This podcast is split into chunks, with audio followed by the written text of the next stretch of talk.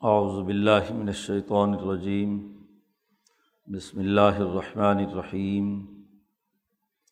یا ایہا الذین آمنوا، اطیعوا اللہ و رسولہ ولا تولوا عنہ وانتم تسمعون۔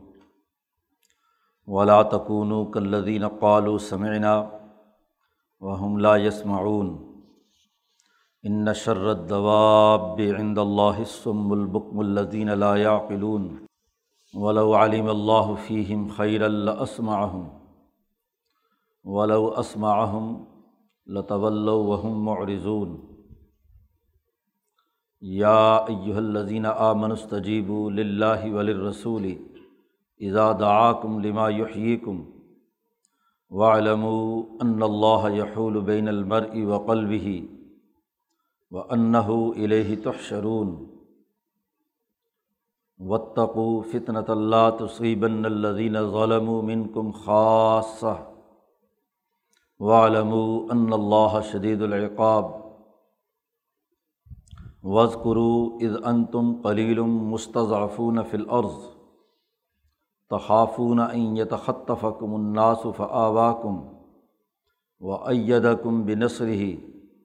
و ایدکم بنصرہ و رضقم منت طیبات العلکم تشکرون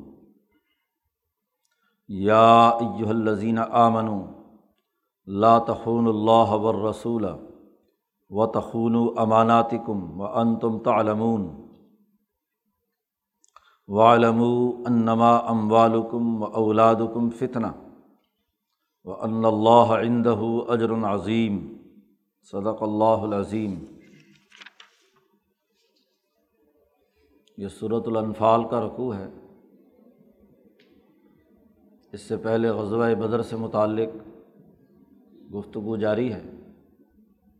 اس صورت کا بنیادی موضوع جماعت کے داخلی نظام کو مضبوط بنانے اور منظم اجتماعیت کے ذریعے سے کفر اور ظلم کی طاقت کو توڑنے، جہاد اور کتال کرنے کا حکم دیا گیا ہے۔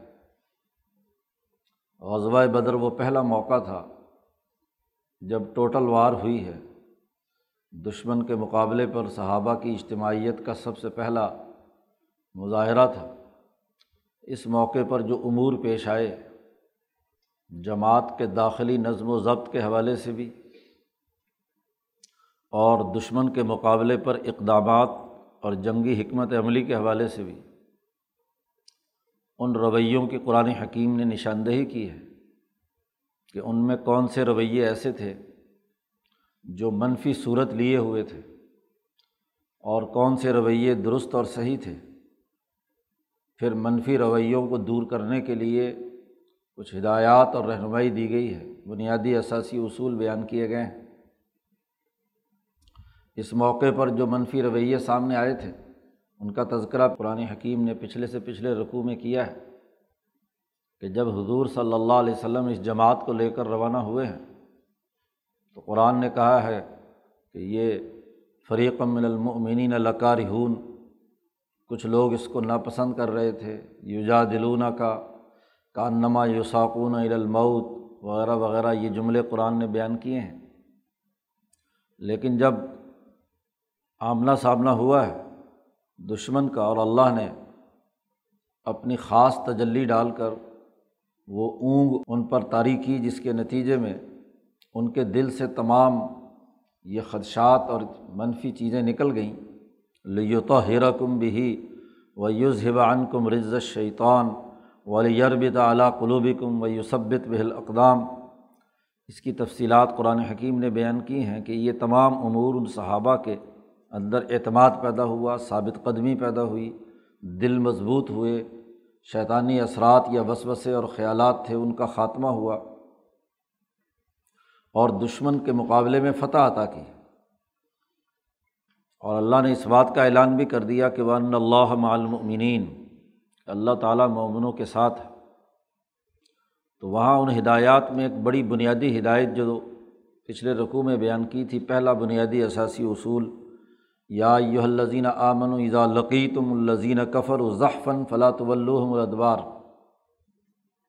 دشمن کے مقابلے میں ثابت قدمی اور جماؤ، یہ لازمی اور ضروری ہے۔ پشت پھیر کر بھاگنا درست نہیں ہے۔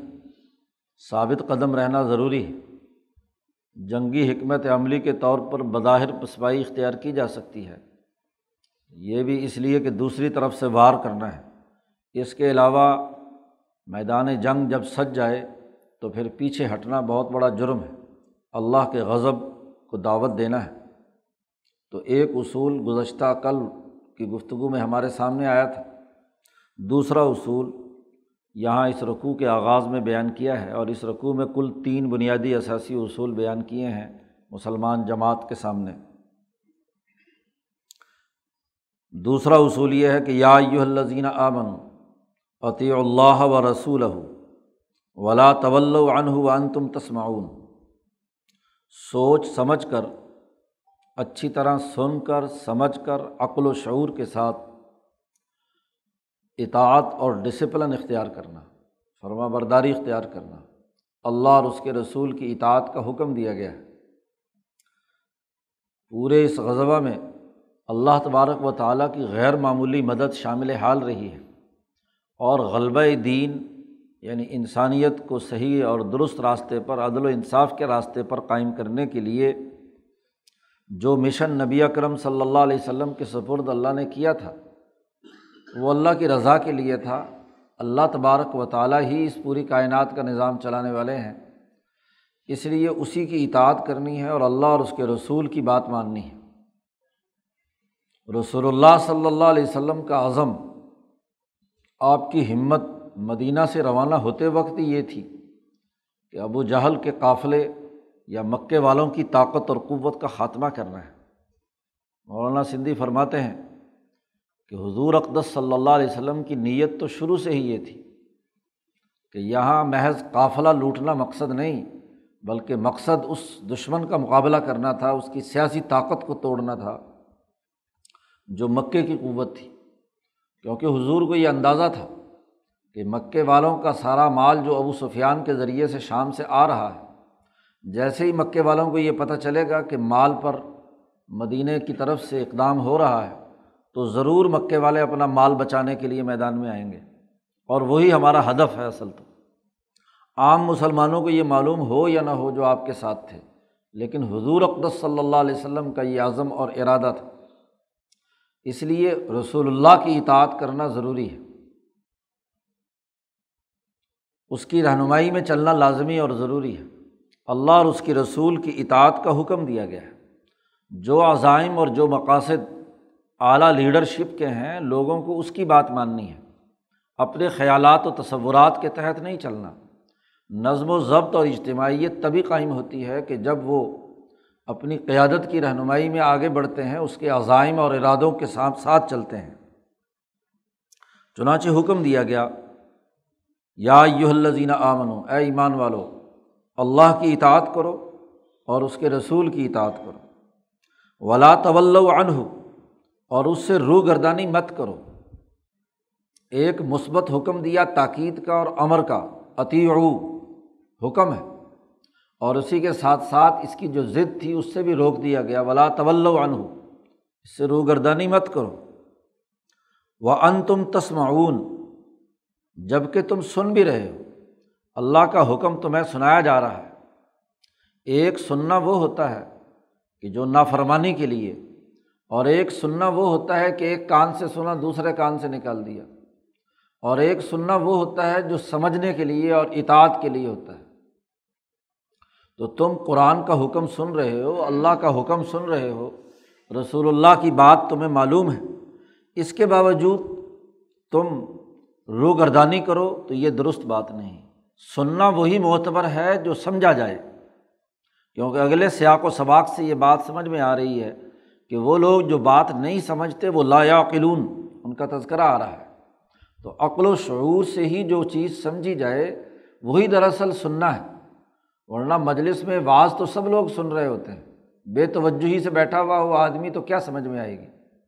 لیکن جو عقل و شعور اور فہم و بصیرت اور توجہ کے ساتھ سنیں، تو اسی کو بات سمجھ میں آئے گی۔ یا اسی طریقے سے مکے والوں نے بھی حضور سے کہا تھا کہ ہم آپ کی بات سن رہے ہیں، قد سمعنا۔ لونشاء لقلنا مثلا حاضہ ہم چاہیں تو ایسی بات ہم بھی کہہ سکتے ہیں۔ تو جہاں بات ہو رہی ہے، وہاں اعتراض کے نقطۂ نظر سے بیٹھے کہ اس کو سن کر اس کا جواب دینا ہے کہ ایسی باتیں تو ہم بھی کر سکتے ہیں، یہ کوئی نئی بات تھوڑی ہے۔ یہ جو بات کہی جا رہی ہے، اگر کوئی مجلس میں اس نیت سے بیٹھا ہے یا جماعت کی اجتماعیت میں اس لیے چل رہا ہے، تو یہ تو مکے کے مشرق بھی یہی بات کہتے تھے۔ تو ایسا سننا تو کوئی سننا نہیں ہے۔ سننا تو وہ ہے جو اطاعت کے لیے ہو، نظم و ضبط کے ساتھ کام کرنے کے لیے ہو اور اس اجتماعیت کو برقرار رکھنے کے لیے ہو اور جو مقاصد اللہ اور اس کے رسول ہیں، ان کے ہیں، ان کو پورا کرنے کے لیے ہو۔ پھر مزید تاکید اللہ نے کی اس قانون کے حوالے سے کہ ولا تکون کلدین قالو سمعنا۔ ان لوگوں کی طرح مت ہو۔ جو یہ کہتے ہیں کہ ہم نے سن لیا۔ وہ باتیں ہم نے آپ کی بڑی سنی ہوئی ہیں، کہتے ہیں۔ حالانکہ وہم یس معاون انہوں نے یہ سنا ہی نہیں۔ اصل میں تو تنقید مقصد ہے، اصل میں تو اس کی مخالفت مقصد ہے۔ تو ان لوگوں کی طرح مت ہو جو کہتے ہیں کہ سمعنا، سن تو لیا ہم نے۔ اور اللہ پاک کہتا ہے بحملہ یس معاون لیکن وہ سنتے نہیں ہیں کیونکہ سمجھا نہیں۔ اس پر عمل نہیں کیا، اسے تسلیم نہیں کیا، تو وہ سننا کیا سننا ہوا؟ سننا تو وہ ہوتا ہے جس پر عمل کرنے کا عزم اور ارادہ ہو۔ اور پھر مزید تاکید کر کے آگے قرآن نے کہا کہ ان نشر دواب بھی عند اللہ۔ اللہ کے یہاں سب سے بدترین مخلوق اس قرۂۂ عرض پر جانداروں کی وہ ہے جو گونگی اور بحری ہو، جس کو نہ تو سنائی دے رہا ہو، بات سمجھ میں نہ آئے اور بولنے کی صلاحیت نہ ہو۔ دیکھیے، جب تک آدمی توجہ سے بات سن کر سمجھتا نہیں ہے، تو بول بھی نہیں سکتا۔ بولنے کا عمل تب ہوگا کہ جب آپ کے پاس ایک نیا علم آپ نے سوچا، سمجھا، پڑھا اور اسے آگے آپ بیان کریں گے۔ اگر آپ نے کلاس میں سبق صحیح نہیں پڑھا، تعلیم کے زمانے میں کسی چیز کو نہیں سمجھا، تو آگے علم کیسے منتقل کر سکتے ہیں؟ آگے بیان کرنا تو تبھی ہے کہ جب اچھے طریقے سے توجہ کے ساتھ سنا جائے۔ تو قرآن نے کہا کہ جو لوگ سمم بکمن ہیں، بہرے ہیں کہ توجہ سے بات نہیں سنتے۔ جی اور پھر گونگے بھی ہیں۔ وہ آدمی یقیناً گونگا ہوگا جس کے پاس کوئی علم نہیں ہے۔ اور اللہ اور اس کے رسول کی بات اگر اس نے سنی ہی نہیں، سمجھی نہیں، تو بولے گا کیا؟ تو اللہ نے کہا کہ اس قرۂۂ عرض پر جو چلنے والے جتنے بھی جاندار ہیں، ان میں سب سے بدترین مخلوق وہ ہوتی ہے کہ جو بحری بھی ہو اور گونگی بھی ہو۔ نہ سنے اور نہ بولے اس سے بدتر مخلوق کون ہوگی؟ اللہ دین لا قلون اور پھر اسی کے ساتھ ساتھ عقل بھی نہ رکھتے ہوں۔ وہ لوگ جو عقل نہیں رکھتے، شعور نہیں رکھتے، بات کو سمجھتے نہیں ہیں، تو وہ بہرے بھی ہیں اور گونگے بھی ہیں۔ تین ہی چیزیں ہوتی ہیں، زبان سے بولتا ہے، کانوں سے سنتا ہے، عقل سے سوچتا ہے۔ عقل بھی نہیں بولنے کی صلاحیت بھی نہیں، سننے اور سمجھنے کی صلاحیت بھی نہیں، تو اس سے زیادہ بدتر مخلوق اور کون ہو سکتی ہے؟ تو مسلمان جماعت سے کہا جا رہا ہے کہ اپنے ان علم کے تین ذرائع کو پورا ایکٹیو رکھو، اللہ اور اس کے رسول کا جو حکم ہے، اس کی اطاعت کرو، اس پر عمل درآمد کرو۔ یہ باتیں تبھی وجود میں آتی ہیں جب آپ عمل کریں گے، اطاعت کریں گے۔ اور اگر اطاعت اور فرما برداری نہیں ہے ڈسپلن نہیں ہے تو لاکھ فلسفے سن لو، بول لو، اس سے کیا نتیجہ نکلے گا؟ کچھ نہیں۔ تو محض باتیں رٹ لینا، یاد کر لینا بھی کافی نہیں ہے۔ اطاعت اور ڈسپلن ضروری ہے۔ اس لیے دوسرا بنیادی اثاثی اصول یہاں اس صورت میں بیان کیا گیا، جماعت کے داخلی نظم کو مضبوط بنانے کے لیے وہ اطاعت اور ڈسپلن ہے۔ قرآن نے دوسری جگہ پر طاعتم معروفہ، وہ فرما برداری جو لازمی اور ضروری ہے۔ خود مولانا سندھی نے وہاں جملہ فرمایا کہ جماعت کے طے کیے ہوئے قاعدوں کی اطاعت اور فرما برداری، یہ طاعت معروف ہے۔ خود فیصلے کریں، خود اجتماعی طور پر کوئی رائے قائم کریں اور پھر اس پر عمل درآمد نہ کریں، اسے نہ مانیں تو اس سے زیادہ بے وقوفی اور حماقت کیا ہے؟ قرآن کہتا بولو عالم اللہ فیم خیرن اگر اللہ جانتا ہے ان کے بارے میں کوئی بھلائی یا خیر کی بات، تو لس معاہم تو ضرور ان کو سنا دیتا۔ بات اصل میں یہ ہے کہ جب انسان مسلسل ڈسپلن توڑتا ہے، بات کی طرف توجہ نہیں کرتا، علم و ہدایت اور شعور کی طرف متوجہ نہیں ہوتا، تو مسلسل اس کی وہ صلاحیت ختم ہونا شروع ہوتی ہے۔ مذاق کی عادت بن جائے، توہین امیز رویہ اختیار کرے، حسد، کینہ بوجھ ہو تو یہ ایسے منفی رویے ہیں جو عقل کو معاوف کر دیتے ہیں۔ سننے اور سمجھنے کی صلاحیت ختم کر دیتے ہیں۔ اور جب صحیح علم نہیں ہوگا تو بولنے کی صلاحیت بھی ختم ہو جائے گی۔ ان کی زبان سے جو کچھ نکلے گا وہ سوائے شرارتوں کے، فتنہ فساد کے، انتشار پیدا کرنے کی اور کچھ نہیں ہوگا۔ جب آپ نے بات علم اور شعور اور عقل کی سمجھی نہیں تو بولیں گے تو وہی کچھ جو کچھ اندر ضرف میں ہوگا۔ تو ضرف میں اگر خرابی اور منفیت ہے تو وہی زبان سے نکلے گی اور اگر علم و شعور ہے تو وہ کچھ نکلے گا تو اگر ان کے ان کے مسلسل بد کرداری کے نتیجے میں کہیں بھی خیر کا کوئی پہلو اللہ کو معلوم ہوتا کہ یہ اپنی عقل کو صحیح استعمال کرنا چاہتے ہیں، یہ اپنے کانوں کو متوجہ کر کے بات سمجھنا چاہتے ہیں، یہ اپنی زبان سے سچی بات کو دہرانا چاہتے ہیں تو اللہ ضرور ان کو سنا دیتا۔ لس معاہم کوئی نہ کوئی اللہ نے ان کے اندر فطری طور پر یہ صلاحیت رکھی تھی۔ لیکن خود انہوں نے اپنے اعمال اور اپنی کردار کے نتیجے میں اپنی ان صلاحیتوں کو مفلوج کر لیا۔ تو جو بھی اپنی ان صلاحیتوں کو جس درجے میں محدود کر دے گا، مسلمانوں سے بھی کہا جا رہا ہے، تم اپنی عقل کو جس درجے پر محدود کر دو، سننے کی صلاحیت اور توجہ کو جس سطح پر بھی کم کر دو جتنا نقص ہوگا جتنے ہی تم اس کو دہرانے اور بات چیت کرنے کی اہلیت کو ختم کر دو، اتنا ہی اللہ پاک کیا ہے؟ اتنی رکاوٹ ڈال دے گا۔ کیونکہ کلن نمد ہاؤ لائی و ہاؤ لائی ہر ایک کو ہم مدد پہنچاتے ہیں، جو اپنے قصب اور ارادے سے سیدھے راستے پر چلنا چاہتا ہے، اس کے لیے ہم راستے کھول دیتے ہیں۔ اور جو اپنے لیے رکاوٹیں کھڑی کرتا ہے، جس سطح کی بھی ہو، تو وہی رکاوٹیں اس کے لیے مصیبت بن جاتی ہیں۔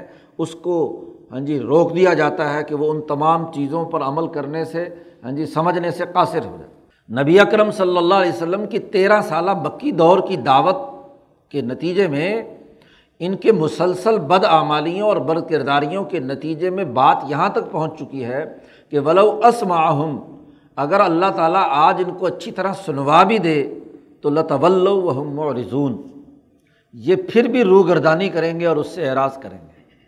جب مسلسل انسان اپنے ان علم کے ذرائع کو، عقل کو، بصارت کو، بصیرت کو، ان کو معاوف کر لیتا ہے، تو پھر اس کے بعد بات سمجھ میں بھی آ جائے تو تب بھی قبول نہیں کرتا وہ معرضون۔ تو دوسرا اصول بیان کیا نظم و ضبط کے حوالے سے، پہلا، دشمن کے مقابلے میں جماؤ اور استقامت۔ دوسرا، داخلی سطح پہ ڈسپلن اور اطاعت۔ بدر میں صحابہ نے حضور صلی اللہ علیہ وسلم کی اطاعت کی ڈسپلن میں رہے تو بہت بڑی کامیابی حاصل ہوئی دشمن کے مقابلے پر۔ تو اطاعت ہی دراصل کیا ہے؟ کامیابی کا ذریعہ ہے۔ تیسرا اصول بیان کیا جا رہا ہے۔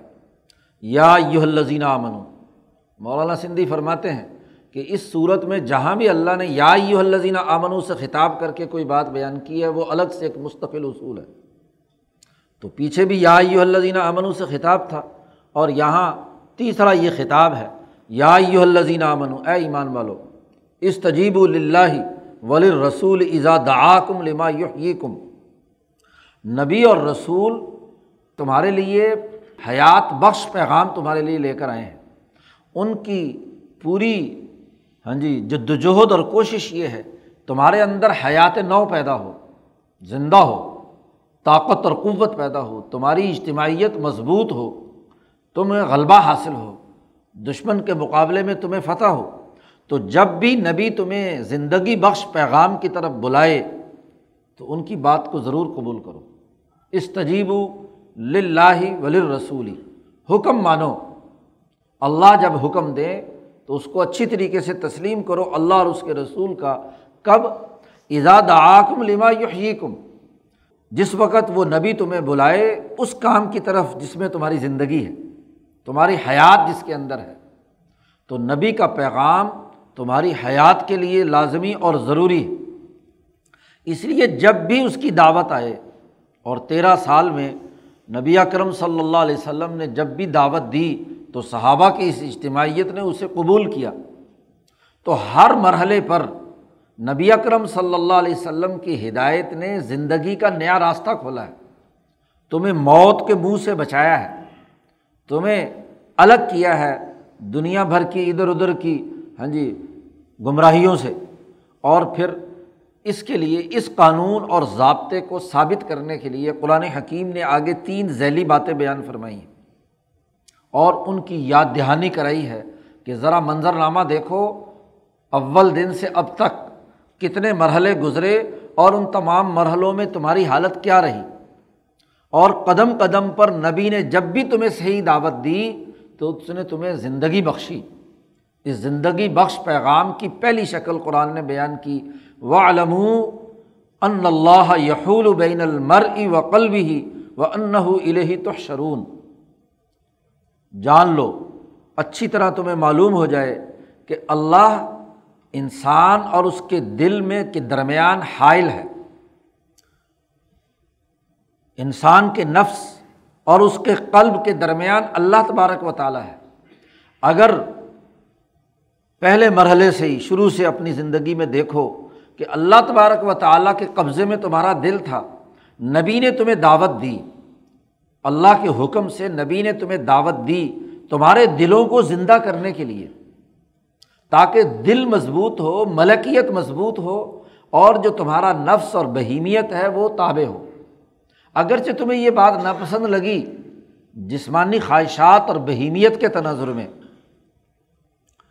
انسان کا جو نفس ہے وہ بہت ساری خواہشات کا مطالبہ کرتا ہے، لیکن جب نبی نے دعوت دی، زندگی بخش پیغام کی اور تمہارے دلوں کے اندر ایک نور، ایمان کا نور بھرا اور اس کی روشنی پھیلی تو اس نے تمہیں ایک راستہ دیا ہے۔ زندگی بخش پیغام تمہارے سامنے آیا ہے۔ تو اللہ انسان اور اس کے دل کے درمیان ہے۔ دل کے اندر وہ نقطۂ نورانی جو اللہ کی تجلی کا عکس ہے۔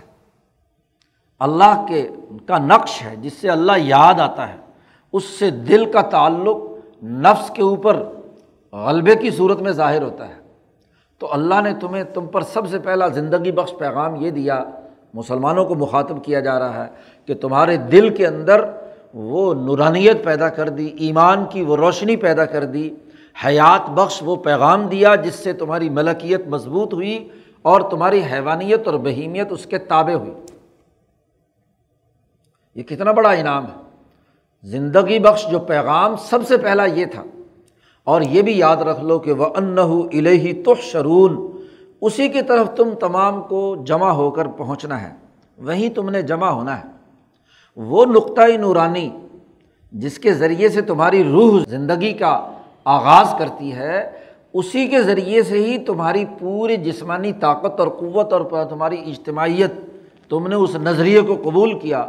اس دعوت کو قبول کیا، اس ایمان کو قبول کیا اور اسی نقطۂ نورانی کے ذریعے سے ہی تمہاری روحیں کھنچ کر وہاں اللہ تبارک و تعالیٰ کے حضور میں جمع ہوں گی اور وہاں جمع ہیں۔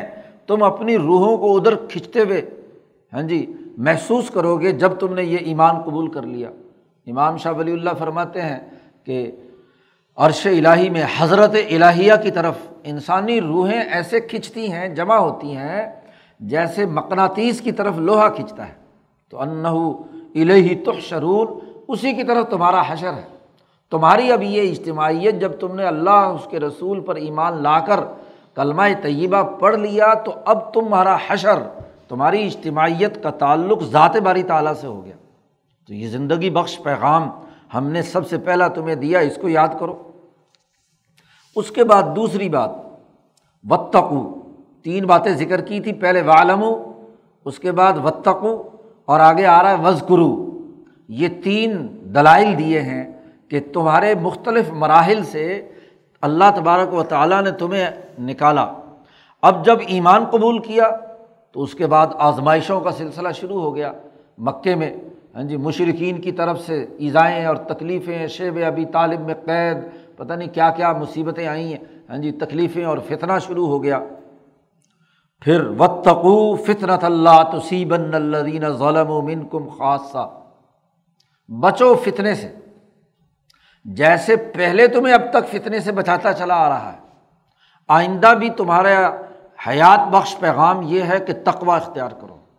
پرہیز گاری اختیار کرو۔ جب بھی کوئی آزمائش آئے، فتنہ آئے، اور یہ فتنہ جو ہوتا ہے، آزمائش، چونکہ بہیمیت ساتھ جڑی ہوئی ہے۔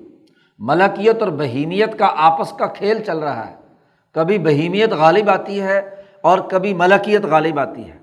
تو جب بھی یہ آزمائش کا مرحلہ درپیش ہو، کوئی نیا مسئلہ درپیش ہے، تمہارا بہیمی مزاج، طبی مزاج ہاں جی ایک طرف کھینچ رہا ہے۔ اور تمہاری ملکی نورانیت جو ہے، ایمان کی نور، ایمان کا نور جو اللہ کے سامنے جمع ہونے والا ہے، وہ تمہیں دوسری طرف کھینچ رہا ہے۔ تو جب بھی ایسی کوئی کشمکش پیدا ہو تو اس وقت اللہ سے ڈرو تقوا اختیار کرو، عدل کا راستہ اختیار کرو۔ اس فتنے اور آزمائش میں، کیونکہ تبھی مزاج ہوتا ہے۔ ہاں جی تبھی مزاج دوسری طرف کھینچتا ہے۔ شیطان کے وسوسے ہوتے ہیں۔ ان وسوسوں کے نتیجے میں جیسے ابھی رویے ظاہر ہوئے کہ وہاں سے نکلے تھے ابو سفیان کے قافلے کے لیے۔ راستے میں پتہ چلا کہ اب تو ابو جہل سے مقابلہ ہے۔ تو ان فریق من المومنین لکاری ہون یو جادلون کا فی الحق۔ ہاں جی آپ سے جھگڑ رہے ہیں کان نما یوساکون الموت، یہ سارے طبی تقاضے تھے۔ یہ حیوانی تقاضے تھے جو تمہیں ایک طرف کھینچ رہے تھے۔ لیکن نبی تمہیں کھینچ کر لے جا رہا ہے کہ اعلیٰ مقصد کی طرف کے لیے حق الحق و یب تل الباطلا ولو کری المجرمون۔ مقابلے کی طرف لے جا رہا ہے۔ اب یہ فتنہ ہے، آزمائش کا مرحلہ ہے۔ تو یہ آزمائش کوئی آج کی نہیں ہے، یہ ہمیشہ ہوگی۔ یہ نہیں ہے کہ اب ایک طرف تم نے ایمان قبول کر لیا، اب تمہارے لیے کوئی آزمائش نہیں، راستے کھل گئے، بس ابھی ڈائریکٹ تم آگے پہنچ جاؤ گے۔ نہیں، یہ آزمائش قدم قدم پر تمہارے سامنے آئے گی۔ تو ان آزمائشوں کے مرحلے پہ وطقو اللہ سے ڈرو۔ اور یہ جو فتنہ ہوتا ہے، یہ لاتوسیبن اللہ دینا ظلم و من کم خاصہ بڑی گہری بات اللہ پاک نے فرمائی کہ یہ فتنہ صرف تمہارے ظالموں کو ہی نہیں آتا، تمہارے نیکوں کو بھی پیدا ہو سکتا۔ تمہارے اعلیٰ درجے کے لوگوں کے اندر بھی یہ فتنہ پیدا ہو سکتا ہے، کیونکہ طبیعت اور حیوانیت ہر ملکیت کے ساتھ جڑی ہوئی ہے۔ تو بڑے اعلیٰ سے اعلیٰ لوگ بھی ہوں، ان کے دماغ کے اندر بھی یہ بات ہاں جی آ سکتی ہے۔ کوئی طبی مزاج کا غلبہ ہو سکتا ہے، کوئی بہیمیت کے اثرات سے کوئی حیوانی تقاضے غالب آ سکتے ہیں۔ کوئی اپنی نسل، اپنی برادری، اپنی خواہشات، اپنے تقاضے ہاں جی کوئی مال کی محبت یا کسی طرح کے کوئی اور اثرات بھی حیوانیت کا تو کام ہی یہ ہے کہ وہ اپنے تقاضے کا مطالبہ کرے۔ تو اس کشمکش میں یہ صرف ظالم لوگوں کے لیے ہی فتنہ نہیں ہوتا، آزمائش نہیں ہوتی، بلکہ نیک اور اچھے پارسا لوگ جو ہیں، ان کے اندر بھی یہ آزمائش ہو سکتی ہے۔ بڑے بڑے لوگ اور بڑے بڑے ہاں جی اس امتحان کے اندر آگے آئے ہیں۔ تو ایسے مرحلے میں کہ جو فتنہ صرف ظالموں کے لیے ہی خاص نہیں، بلکہ نیکوں اور ابرار کے اندر بھی پیدا ہو سکتا ہے۔ ایسے مرحلے پہ اللہ سے ڈرو و تکو بڑی اہم بات ارشاد فرمائی۔ حضرت سندھی رحمۃ اللہ علیہ فرماتے ہیں کہ حضرت زبیر بن العوام رضی اللہ تعالیٰ عنہ نے فرمایا کہ ہمیں اس آیت کا مطلب تب سمجھ میں آیا جب فتنہ عثمان شروع ہوا۔ حضرت عثمان کی شہادت کا واقعہ آیا، مجھے تو اس وقت سمجھ میں آئی کہ فتنہ کیا ہے۔ کہ بڑے بڑے لوگ، جلیل القدر لوگ، بڑے بڑے عظیم لوگ وہ بھی ان آزمائشوں سے گزرے۔ ان کے اوپر بھی مزاجوں کا غلبہ ہوا اور ان مزاجوں کے غلبے میں انہوں نے بتقو کو پیش نظر رکھا۔ مولانا سندھی نے اس پر بڑی تفصیل سے گفتگو کی ہے یہاں اس مقام پر کہ یہ جو فتنہ عثمان یا اس کے بعد دو جو جماعتیں بنی حضرت علی اور حضرت عثمان کی یا حضرت امیر معاویہ کی۔ تو دراصل یہ ایک آزمائش تھی۔ اور بہت خوبصورت بات مولانا سندھی نے یہ کی کہ ہر آزمائش کے موقع پر مختلف آرا ہوں بھی تو تجربے کے بعد ہی بات درست طور پر سامنے آتی ہے مولانا سندھی کہتے ہیں سب سے بڑی آزمائش تو یہی تھی کہ جب جزیرت العرب کے بہت بڑے علاقے پر قبضہ ہو چکا تھا حضرت عثمان کے زمانے میں اور اس پورے مرحلے میں ہاں جی فتوحات ہو چکی ہیں تو جہاد کا یہ عمل آخری زمانے میں رک گیا۔ جزیرت العرب فتح ہو گیا۔ اب اس کے بعد اس کے لیے جو مرکز تھا وہ مدینہ منورہ تھا۔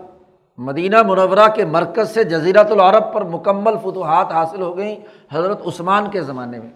اب یہ اختلاف رائے پیدا ہوتا ہے کہ دشمن کے مقابلے میں یہ جہاد اور اس کا مقابلہ کرنے کے لیے ضروری ہے کہ مرکز مدینہ سے کسی ایسی جگہ پر منتقل کیا جائے جہاں سے اگلے مرحلے کا جہاد شروع کیا جا سکے۔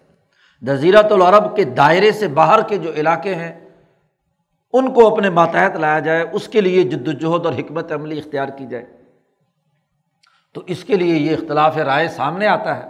اور ایک کی رائے یہ ہے کہ دمشق مرکز بنا کر پہلے کیسر روم کی علاقے فتوحات ہونے چاہئیں ان کا مقابلہ کیا جانا ضروری ہے۔ اور دوسری رائے یہ کہ کوفہ کو مرکز بنا کر جتنے بھی ادھر کسرا ایران کے ماتحت ہندوستان اور چین کے علاقے ہیں، ان کی فتوحات کے لیے اقدامات کیے جانے چاہئیں تو مرکز مدینے سے بدلنے کے حوالے سے اختلاف رائے ہوتا ہے اور اس اختلاف رائے کی بہت ساری شکلیں ہوئیں، لیکن ان یہ اب دونوں میں سے کون سی زیادہ بہتر رائے ہے؟ تو تجربوں کے بعد پتہ چلا اور تجربہ ہوا کہ ایک کی رائے سے سو سال تک بنو میاں کی عظیم الشان حکومت نے کیسر روم کا خاتمہ کر کے ایک اعلیٰ درجے کا نظام پورے یورپ اور ایشیا تک پھیلا دیا۔ اور اس کے بعد بنو عباس نے کوفہ اور بغداد کے مرکز سے پورے ہاں جی جو فارسی اور کسرا ایران کے ماتحت علاقے تھے، ان تمام پر غلبہ پا کر ان کو اپنے ساتھ شامل کر لیا۔ تو ان فتنے کے زمانے میں دونوں جماعتوں نے تقوا کو، اس آیت کے اساس پر تقوا کو اختیار کرتے ہوئے اپنی اپنی رائے قائم کی اور پھر تجربات سے اپنے پورے عمل کو وسعت دے کر دین کے غلبے کا کام کیا۔ مولانا سندھی کہتے ہیں، اتنا اونچا سیاسی کام اس فتنے کے زمانے میں، اس آیت کی روشنی میں ان صحابہ نے کیا۔ اب اس کو یہ کہنا ہے کہ جی دو چار ہاں جی وہ جو تھے ہاں جی سازشیں کرنے والے، انہوں نے لڑائیاں کروا دی اور دو چار آدمی پوری جماعت کا پورا نظام اور اسلام کا بین الاقوامی نظام ختم کر کے رکھ دیں۔ یہ فضول اور لغ باتیں ہیں۔ گو، ان میں سے کچھ چیزیں ہوئیں، لیکن بنیادی طور پر یہ سیاسی تجربات تھے۔ آزمائشیں تھیں۔ اور اس آزمائش میں صرف کمزور لوگ ہی نہیں، بڑے بڑے لوگوں کی آزمائش اس فتنے کے اندر مبتلا ہوئے۔ اور اس فتنے کے اندر اللہ کی طرف جب لو لگا کر انہوں نے اپنے آپ کو اللہ کے سپرد کر کے خالصتاً اللہ کی رضا کے لیے جد وجہد کی، تو دونوں جماعتیں حق پر تھیں۔ دونوں جماعتوں نے اجتماعیت کے تحت اپنے اپنے دائرے میں کام کیا اور اپنے اپنے وقت پر ہر جماعت نے دین کے غلبے کا نظام قائم کیا۔ تو اس آیت نے ان مسلمانوں کی اجتماعیت کے جو بنیادی اصول اور ضابطہ بیان کیا کہ ہر مرحلے میں رائے کا اختلاف ہو سکتا ہے جماعت کے اندر، مزاجوں کے اختلاف سے، طبیعتوں کے اختلاف سے، اور اس حوالے سے بھی کہ طبیعت ایک طرف کھینچ رہی ہے، ملکیت ایک طرف کھینچ رہی ہے، اس کی کشمکش کے حوالے سے بھی۔ لیکن ہر حال میں تقوا کو اختیار رکھنا، اللہ کے ڈر اور اللہ کی رضا کو سامنے رکھنا، اپنی رائے قائم کرتے وقت اس لیے تمام فقہا، محدثین، مفسرین جب بھی اپنی کسی رائے کا اظہار کرتے تھے تو سب سے پہلے اس بات کو سوچتے تھے کہ اللہ کے سامنے حاضر ہو کر میں اگر اپنی رائے کے دلائل دے سکتا ہوں اور اللہ راضی ہوگا تو میں یہ رائے دوں۔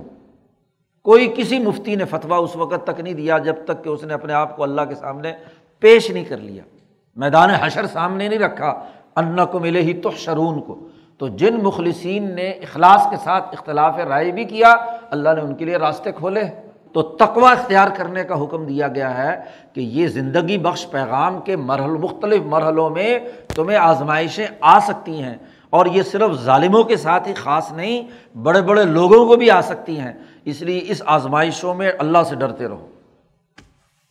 اور علم اور اس بات کو یاد رکھو ایسی آزمائش کے مرحلے پر۔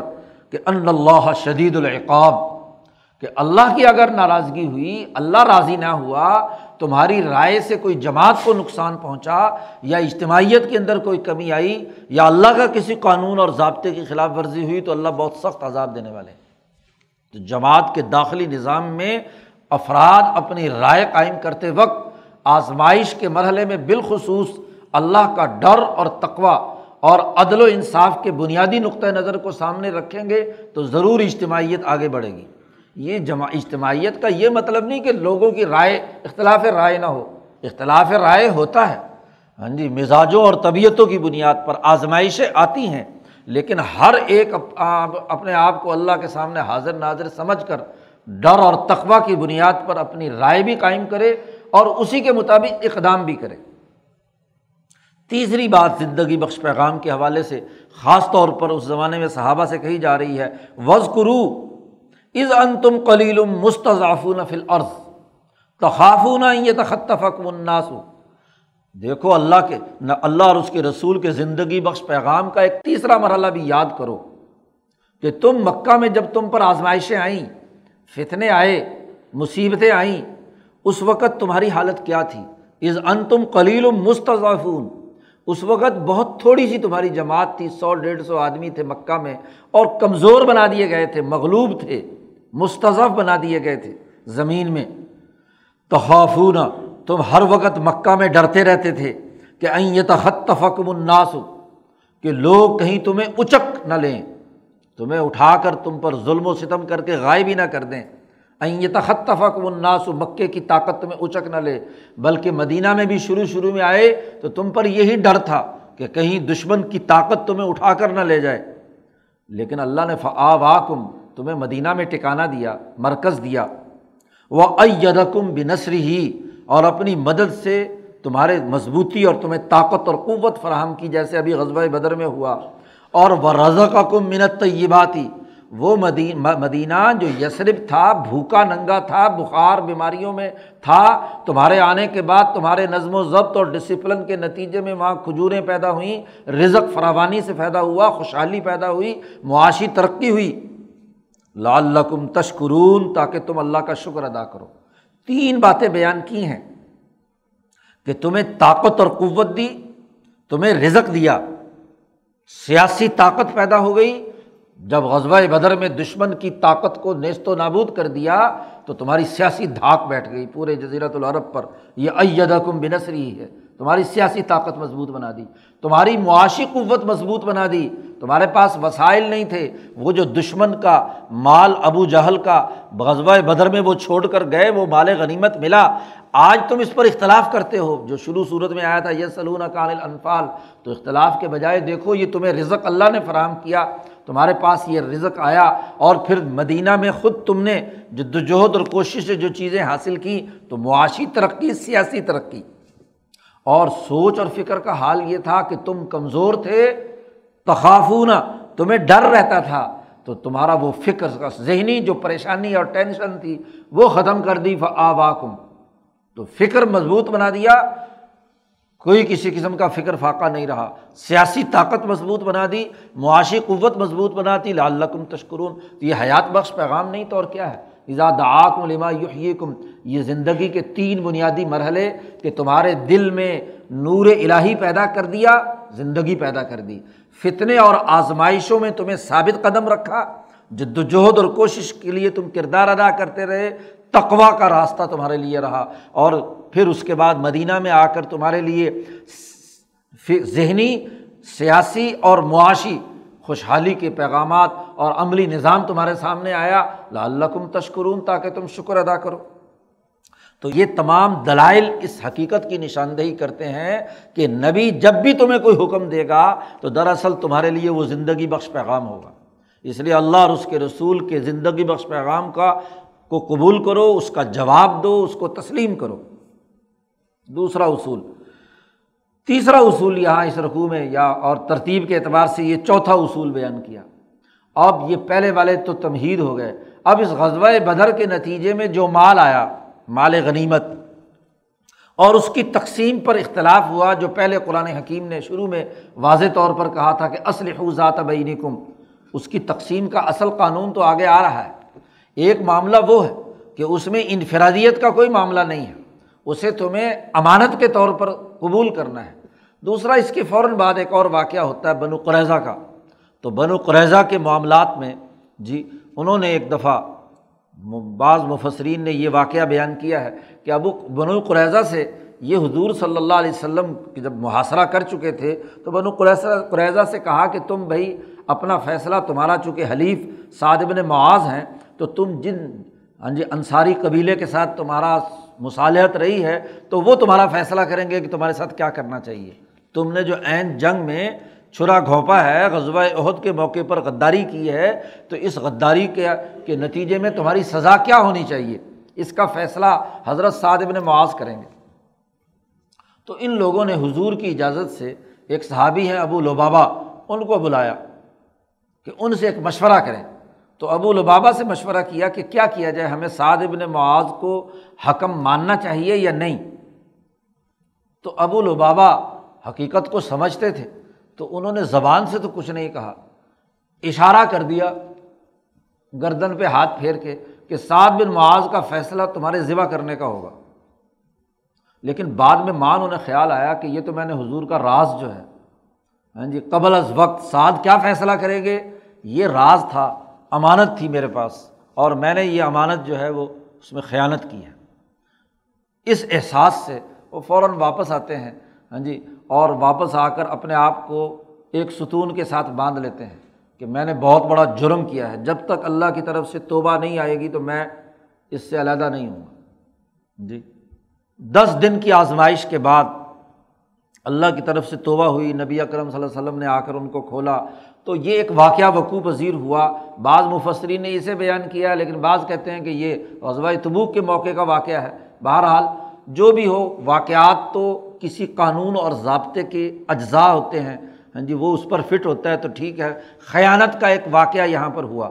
تو گویا کہ سیاسی رائے سے متعلق ایک خیانت ہوئی ہے۔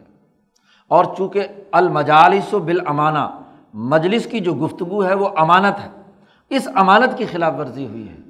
تو امانت سیاسی ذمہ داریوں کی ہو، جماعتی ذمہ داریوں کی ہو، مال کی امانت ہو، ہر امانت کے حوالے سے ایک بنیادی قانون بیان کیا۔ یا یو الزین آمن اے ایمان والو اللہ تخون اللہ و رسول اللہ اور اس کے رسول سے خیانت مت کرو۔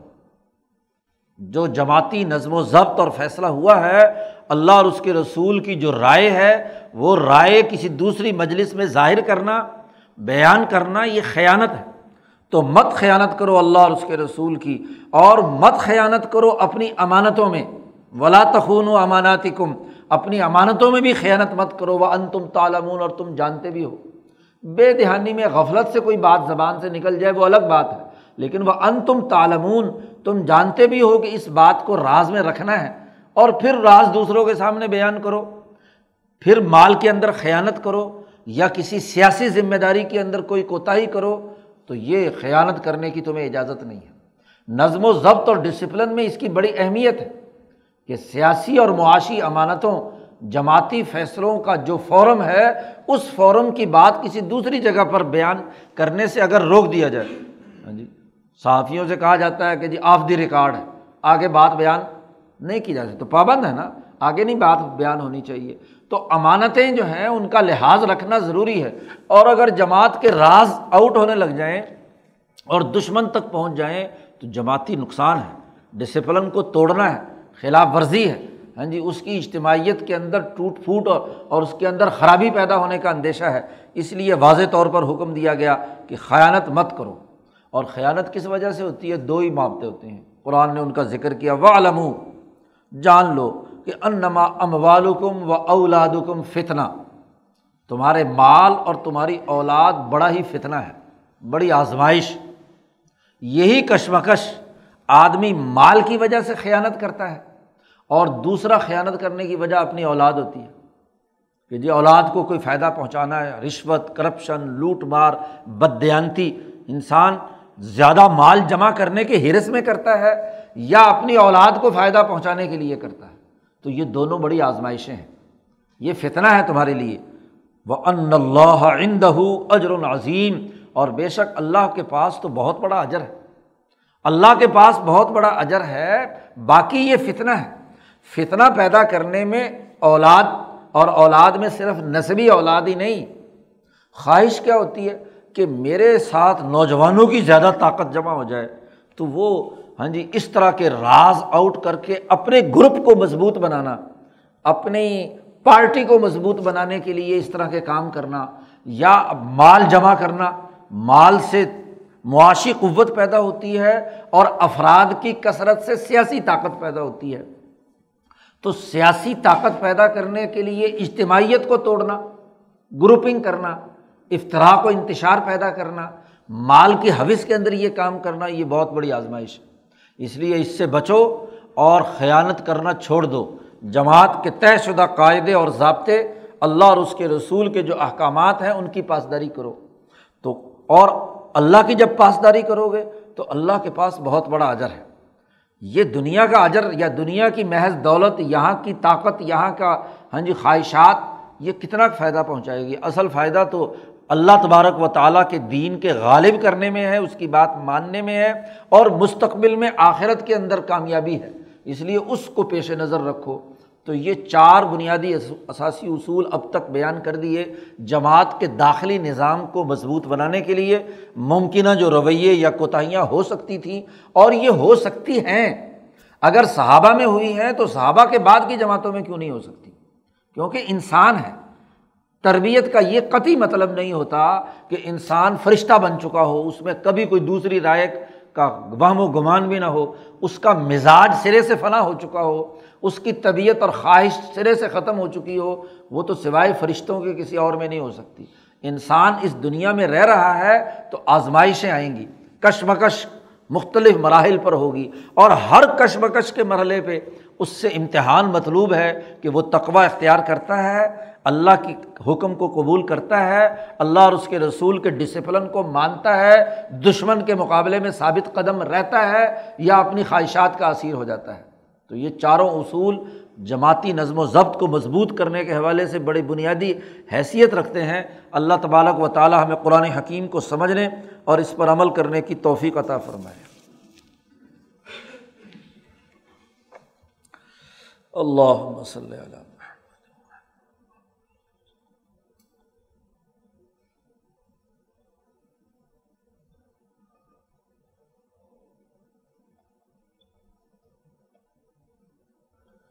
اجمعین